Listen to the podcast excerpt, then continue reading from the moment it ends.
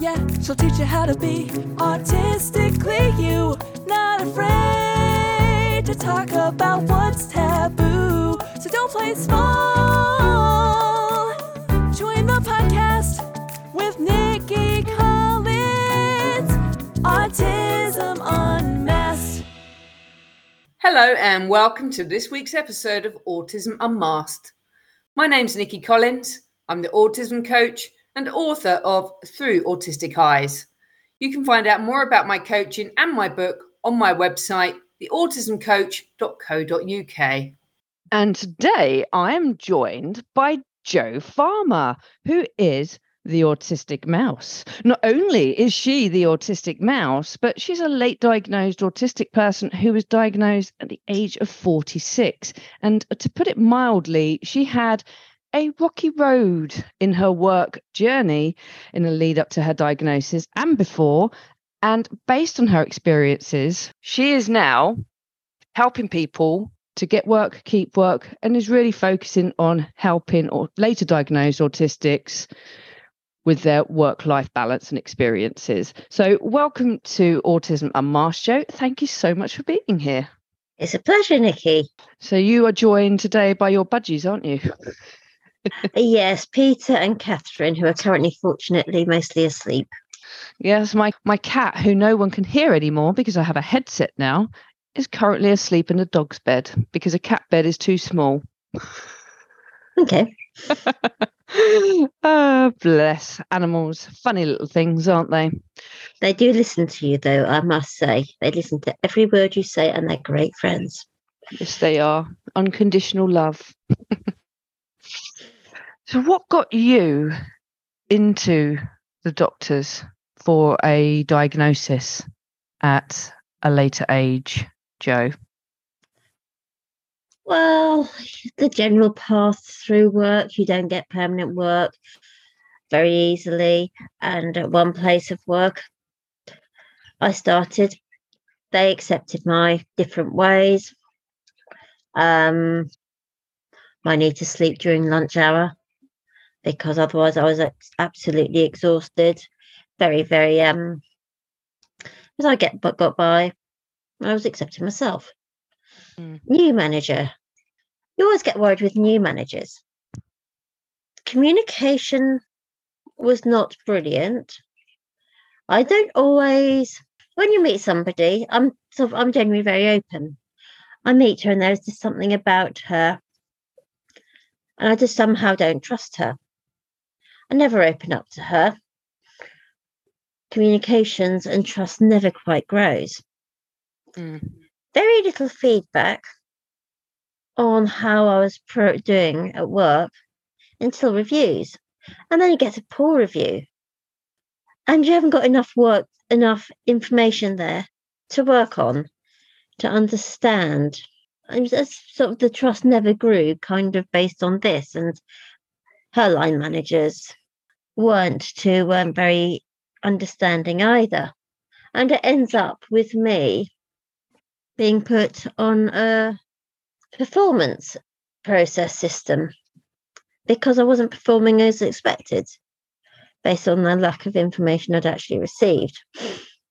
Mm. And it ends up with me in front of a panel, quite depressed by this point, as you can imagine. And one of them there, something about my answers, possibly by how I behaved as well, but some of my answers, but some of them were very precise, and they saw through something. Could be an underlying condition going on here, causing some of these issues. Off to occupational health.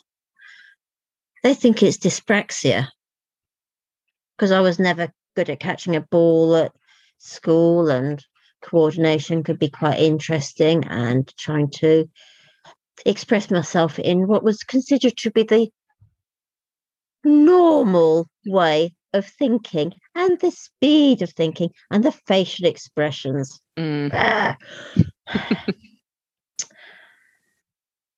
I never really get the support I need there. I wasn't actually consulted about my what my um about any reasonable adjustments directly, which was probably not very good. And I end up having to leave quite depressed. I go to a doctor and it ends up with a district nurse coming around. It's probably autism. It's like I Asperger's. And I end up having been put on a waiting list, and I'm told I have actually got autism. And it, expre- it, it explains so many struggles in my life, my energy levels, mm. why I could appear so antisocial in the way that many autistic people can do so, because I'm building up my energy levels again, and why I do not look people in the eye when I'm actually focusing, when I'm thinking, which is also, um, which was also can be misunderstood. And pretty depressing working all of that through. I realise how where where people have provided understanding, I have actually done quite well. You learn about it, you go on to Facebook, LinkedIn, and um, basically, I wanted to make raise the awareness of what it is and help other people who have been through, possibly going through similar situations. I know other people on that path right now, I'm sure. Oh, absolutely. There's so many people who have been missed, and the stereotype is that females have been missed because we present so differently. But as we all know, autism itself isn't gendered. So if you display a, the more feminine, in inverted commas, side of autism and those traits, so anything that hasn't been researched and falls into the neat little tick boxes, you just you tend to get missed.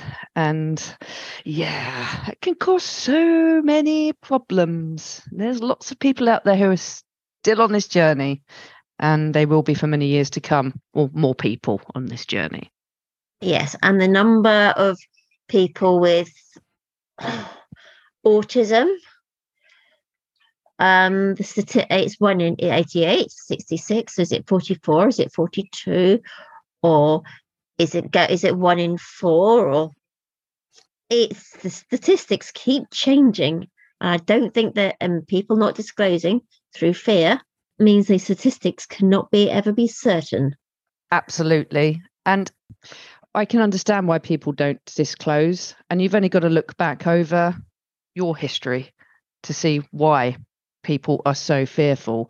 And it's why the work that you're doing and other people who are advocating and raising awareness towards acceptance and understanding, so that businesses can actually start to step up to where us neurodivergent and autistic people are. So it's not the autistic person who needs to make the changes, it's actually the business. So we put the emphasis on them, rather than it being our fault. Some businesses are much better than others, mm-hmm. and get the culture right, so you don't have to be in meetings staring rigidly into the face of the person and not fidgeting, being able to control your environment and having occupational health ringing you up, finding out what you need. And businesses are actually taking an active interest in how to understand and involve and not judge a person because they've just flown off the handle through stress. Exactly. And I think you hit the nail on the head there, Jo. It's asking what you need, because every autistic person is going to have different experiences, and the way they approach their challenges will be different. So having a list of reasonable adjustments and throwing them all at somebody is totally overwhelming. So just ask the question, what do you need? And if you need some guidance, here's a handy list. I have now got a, a list of information of what helps me, what doesn't help me, including in reviews, communication, and just as simple as the light levels. Absolutely. It was only the other day I went into a shop with a slight headache, and I, I paid for the shopping, and then I basically abandoned my partner and said, I'm going to go and stand outside because it's dark out there. And if we can have autism friendly hours in shops and or some places are doing better and they're having like autism friendly mornings across the entire week. Why can't we just always have the lights dimmed, and why can't we have that in other environments like the office? Some shops do have autism friendly hours, normally early in the morning. Mm-hmm, when I'm asleep. Yes, um, there is greater awareness in places, but there are one or two shops where I really don't like going into. Bright white lights. And boy, does the lighting affect my concentration at work, potentially. Yeah, they'd tell me they don't have the horrible, the the fluorescent sort of like the... the The L E D. No, they're not L E D. The fluorescent ones. Ones that make a noise. I don't know, but there's white light and there is yellow light. Um, there is the hey, the rainbow round lights when they are about thinking about failing. There's a light changing during the day. Um, a lot of this can be mitigated by some of it can be mitigated by wearing sunglasses. Lights failing really bugs me, but is when you're allowed to work at home and you can control your environment, that is what has, I believe, has helped a lot of autistic people during lockdown, for whom it was not so stressful because you didn't have to talk to people. Absolutely. And you can, it's like usually I have a ring light on, but it's Friday uh, when we're at the time of the recording of this this episode, and I've had enough of my ring light this week, and you can still see me perfectly clear. And you didn't come on and say, oh, you must you must be brighter, Nikki. Shock, shock, horror. So how did you come up with the name The Autistic Mouse, Jo? I was called Mouse as a child, um, apparently because I was quiet, but I suspected I may have out- had outbreaks of being noisier. Mm-hmm. um, but apparently my, I was told it was because I was quiet. And it's kind of an identity, and it sort of fits with me. And mice, they can be very quiet in the background, just doing their own thing, not being seen or heard much, but still contributing. But you, when you upset a mouse, they do actually react. Mm-hmm. And you can't ignore it. You may not understand the reaction, but that's not the point. So, like autistic that. mouse. I like that. Yeah, it's nice. Obviously, you are in a paid employment. You work a, a job, and you are advocating and building awareness using your social media platforms. What sort of things do you put out there? What's important for you to share with the world? There's kind of all sorts of things. My personal experience, which too many people can relate to, far too many people. Just messages about autism, the skills we have. People in one year I was putting out about autistic contribution to various areas, including I T, and I do love saying we would not be communicating like this if it wasn't for the autistic contribution. Uh, more recently, I've been putting out, I've learned how to do memes, putting out posts on fidget toys, which autistic people rely on um, much more than other people. Also, the fact that we don't always Our facial expressions are not always as expected, and we don't always look people in the face when we're listening to them. We don't look as if we're concentrating, but we actually are. There's really, there's so much to, so many autistic traits that I try to write about, um, just and our general communication. It is There's an accepted form of communication, understanding facial expressions, body language, tone of voice, little fra- or little phrases that we're meant to know, like pull your socks up. What does oh. that mean? Mm. Just sim and simplify and make, and all of these contribute to meetings, work, um, how we get how to give support, um, make sure and how to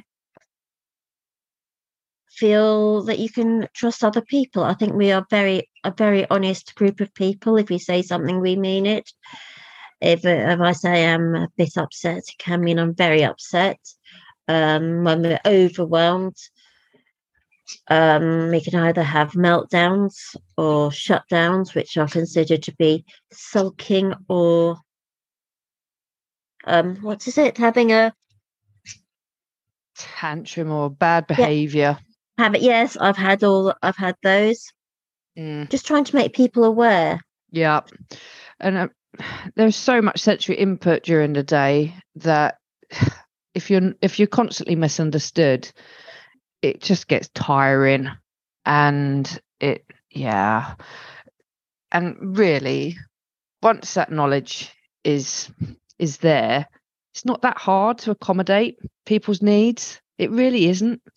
So it's just that base knowledge that is lacking, and we're still working very much from a deficit model. So when people hear autism, they still think of the stereotypes and all everything that the research is based on, and it's outdated. And it just it's needs to come up. Disability.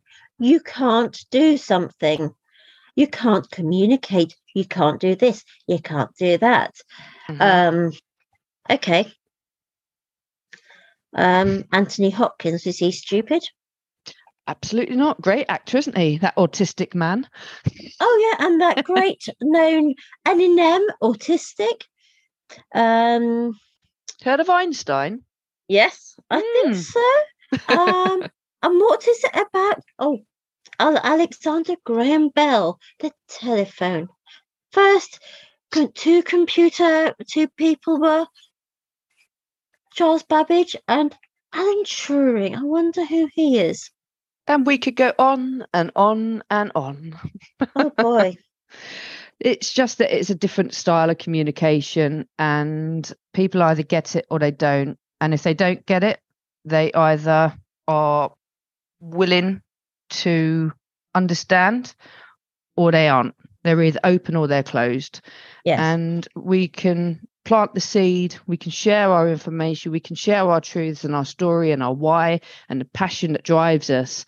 But it takes people who are actually receptive to make these changes. But the more people that are opening up, the better. And I just see the neurodiversity movement as a whole is, is gaining momentum, and it's fantastic. I love it.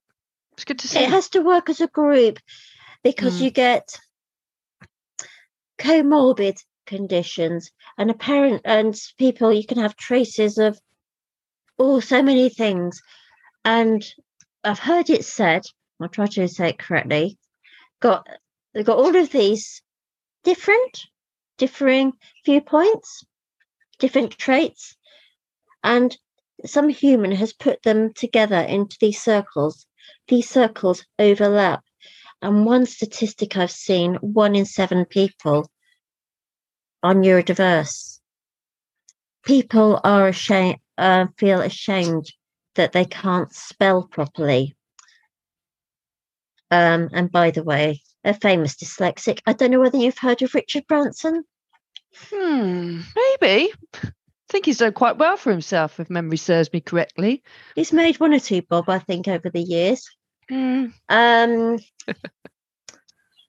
but it's yeah, it's trying to understand, get the best out of people, create the company culture that people can grow, mm. be accepted as they are. I was sitting at an office yesterday, one of my few exits from one of the relatively few times I go, and you've got a call centre on one side, you've got having people talking Um, on the phone, um, or having just chatting to each other, and I'm sitting there with headphones on, um, listening to music, calming music from the computer in the background. Um, and my phone has got a nice relax, got the music off, but it's got a lovely, relaxing screen going up, and I could I could focus. I yeah. could shut out what I didn't want to. It was so important to find a way to be able to do that. And I know that you are a firm believer and advocate of systems. Oh, so that, yes. That is a system that works for you. It does. A nice combination of factors, um, which all help with making people think about the various elements of what makes uh, meetings except make um, productive. And not, yep. not, a, um, not aggressive, not scary. Mm. They can be very intimidating, can't they? Yes. Um, communication, uh, reasonable adjustments, how we think, our thinking is different. Having multiple different ideas is uh, simul- um, simultaneously makes it very hard being succinct in meetings. I know. Yes, takes you on a squirrel tangent that we was talking about earlier, and the the, the tangent that many autistic people can relate to, I'm sure. Yes, and getting from A to B ain't going to work. How do you know? I've got to think about it. Why do you? Well, haven't you thought about it? Well, not. Um, Yes, but it was a bit of a twisted route, and I'm not conscious of the of where I, of how it worked. And if our people, other people think, okay, that person is slow, they don't talk much, then oh, I can't go to a pub with them, or well, maybe I'm never going to have a the same level of communication. Um, but let's just work with them. Um, just be the right sort of attitude, take them as they are. How can we grow them? And then you've got mentoring, um, and moving on, um, providing the training that they require, um, offering it. Exactly. Let's- These skills can be learnt if the individual wants to learn them, has a need or feels that need to. And if, if they need time out, and people accept, oh, yeah, it's okay. Yeah, we told her to do something. She's written it down. She's now wandered off. I'm actually processing how to do it. Mm. Exactly. And I know that one of your um, one of your ways to process information is to close your eyes. So to other people who don't know you, that might seem unusual, but actually it's just shutting off a sense, unable to process. So the autistic brain, I always find, has a almost like a holding chamber. So the information comes in, and then it needs to be funneled and processed and sorted through before it can come out in a usable format, that is words. Whereas a neurotypical person, it will come in and then it just processes. So it just takes us a little bit longer. And that doesn't mean that we're not intelligent. It's just no, a different and way. One thing, I an article which I read, the filtering, or this was to do with dyslexia, but filter, filtering, we don't filter. Apparently, at some point, the neurons in the brain, after babyhood, they shut a load down. Hmm. It is believed that neurotypicals, um, neurodiverse people, including autistic people, they don't shut all of these down. So we're therefore we're being bombarded. And this example was, is a bit like you're throwing all, a lot of cutlery into a drawer. Hmm. We heard it all into a drawer, all mixed up. The neurotypical takes each one, puts it in in the right place, and they are taking on far less information, bits of information, than we are. Exactly. I will be in a talk and I'll be looking at somebody's clothes, what's going on in the background. I'm going. I'm sure you've got you do this as well. You probably do this as well, and you just you're just trying to shut things out. And you should pick, some people just cannot just concentrate on the person. No problem. I'm trying to filter things out. I think if I, I wouldn't change being autistic. So if there was the blue pill and the red pill, this one takes away your autism and this one keeps you the same. So we don't really need that pill. But I would not change who I am. I, I, my autism gives me abilities that I wouldn't have if I wasn't autistic. But if there was one neurotypical skill, I don't know if that's the right word, or strength, I don't know, that trait. I could hate, trait, characteristic that I would take in a heartbeat, it would be the ability to be able to shut out the other noises so that I could sit across from someone in a busy environment and just have that conversation as we are now with no other distractions. Yeah.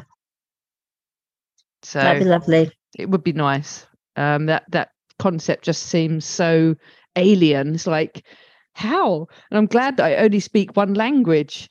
I was, I, I know people who speak multiple languages and they hear even more. It's just, oh, wow.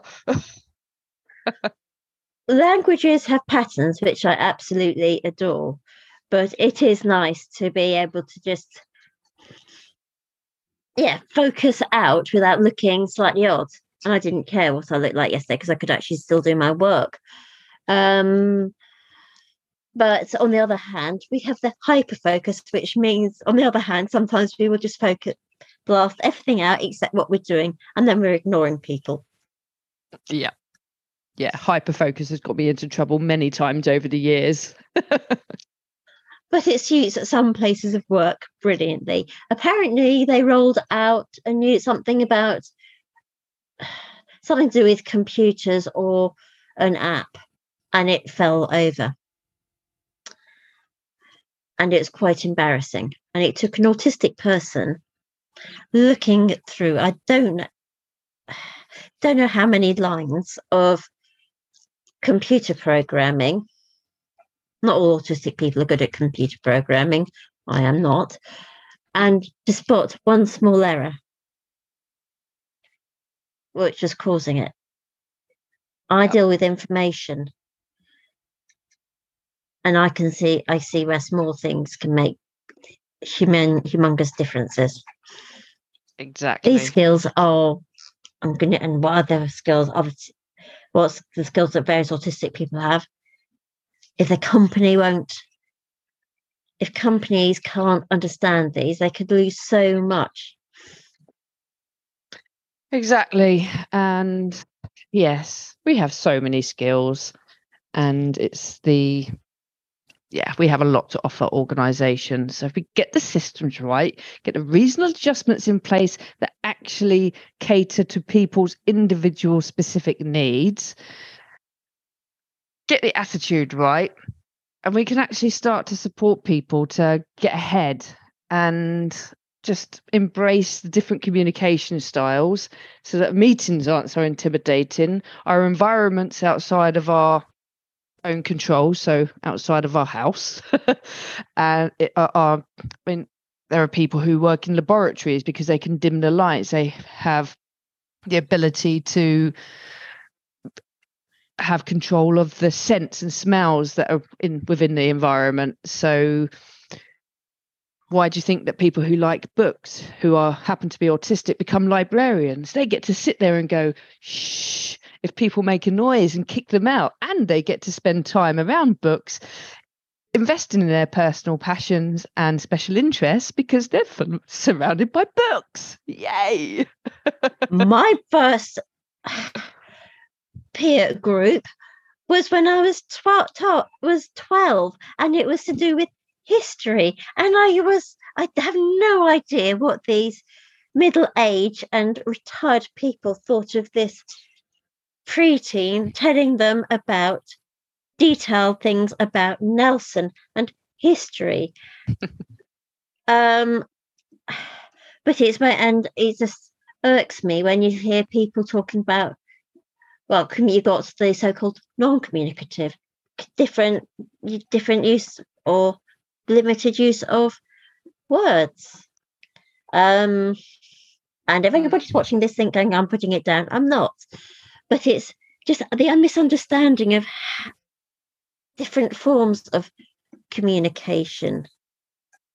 Exactly. It's not all about talking prettily. No, sometimes, and it's not even about using words sometimes. So many different forms of communication, which is also something that can trip us up. So facial language, mm. I may see it sometimes. I'm just trying to work out what it means. And I go, my face looks blank because I'm focusing. Exactly, exactly. And I'm, I'm not processing. Interested now, of course, because I'm blank.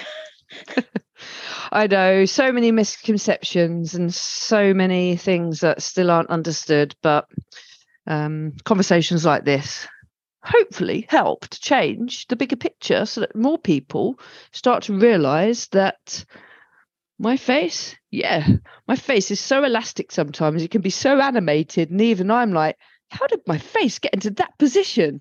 Yet put me in a conversation where I'm focused and it's so blank, you can't read me, unless it's obviously completely humorous and then I'm laughing. Um, so, but it's, it has to be the extremes. Anywhere in between, it's quite neutral looking, my face. It, that sort of matches with a belief I have. Basically, we're over or underreacting. We do not have the middle section. Exactly. Yep. And that comes down to senses. It comes senses come into play there too. They're either under or overreactive. So it depends on the environment. It depends on the day. It depends on energy levels, company. So many things. And it changes. I know. It's so confusing sometimes.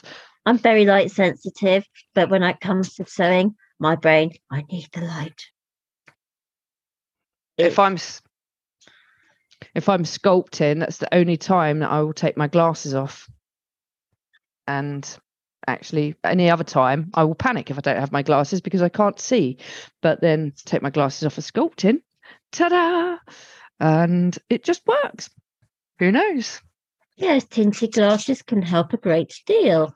Um, mm. This helps a great deal. That helps a great deal. And it's just got to be, I sit down to a task, I've got to select the right fidget toy, mm-hmm.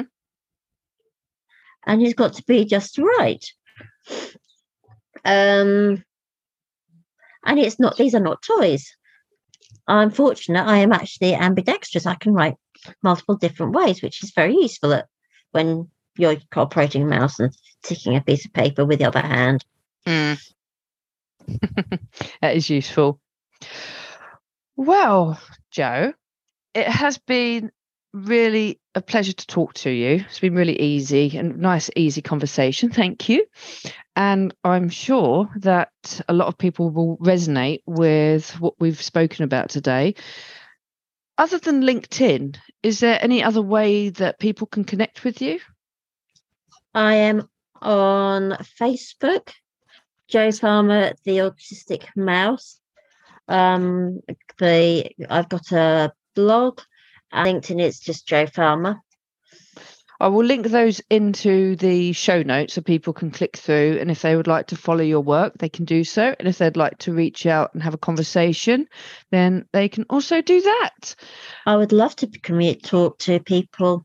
We can find out more from each other. Exactly. Well, that's how we learn and grow and develop and work out how best to support each other and each other's individual needs. The neurodiverse, neurodiverse world is supportive of each other, I think. Absolutely. Well, thank you for your time today, Jo. As I say, it's been a pleasure, and thank you. Thank you very much, Nikki. I enjoyed the conversation. Me too. And for our listeners, don't forget to subscribe to the podcast so you never have to miss an episode again. Thanks for tuning in to the podcast with Nikki Collins, Autism Unmasked.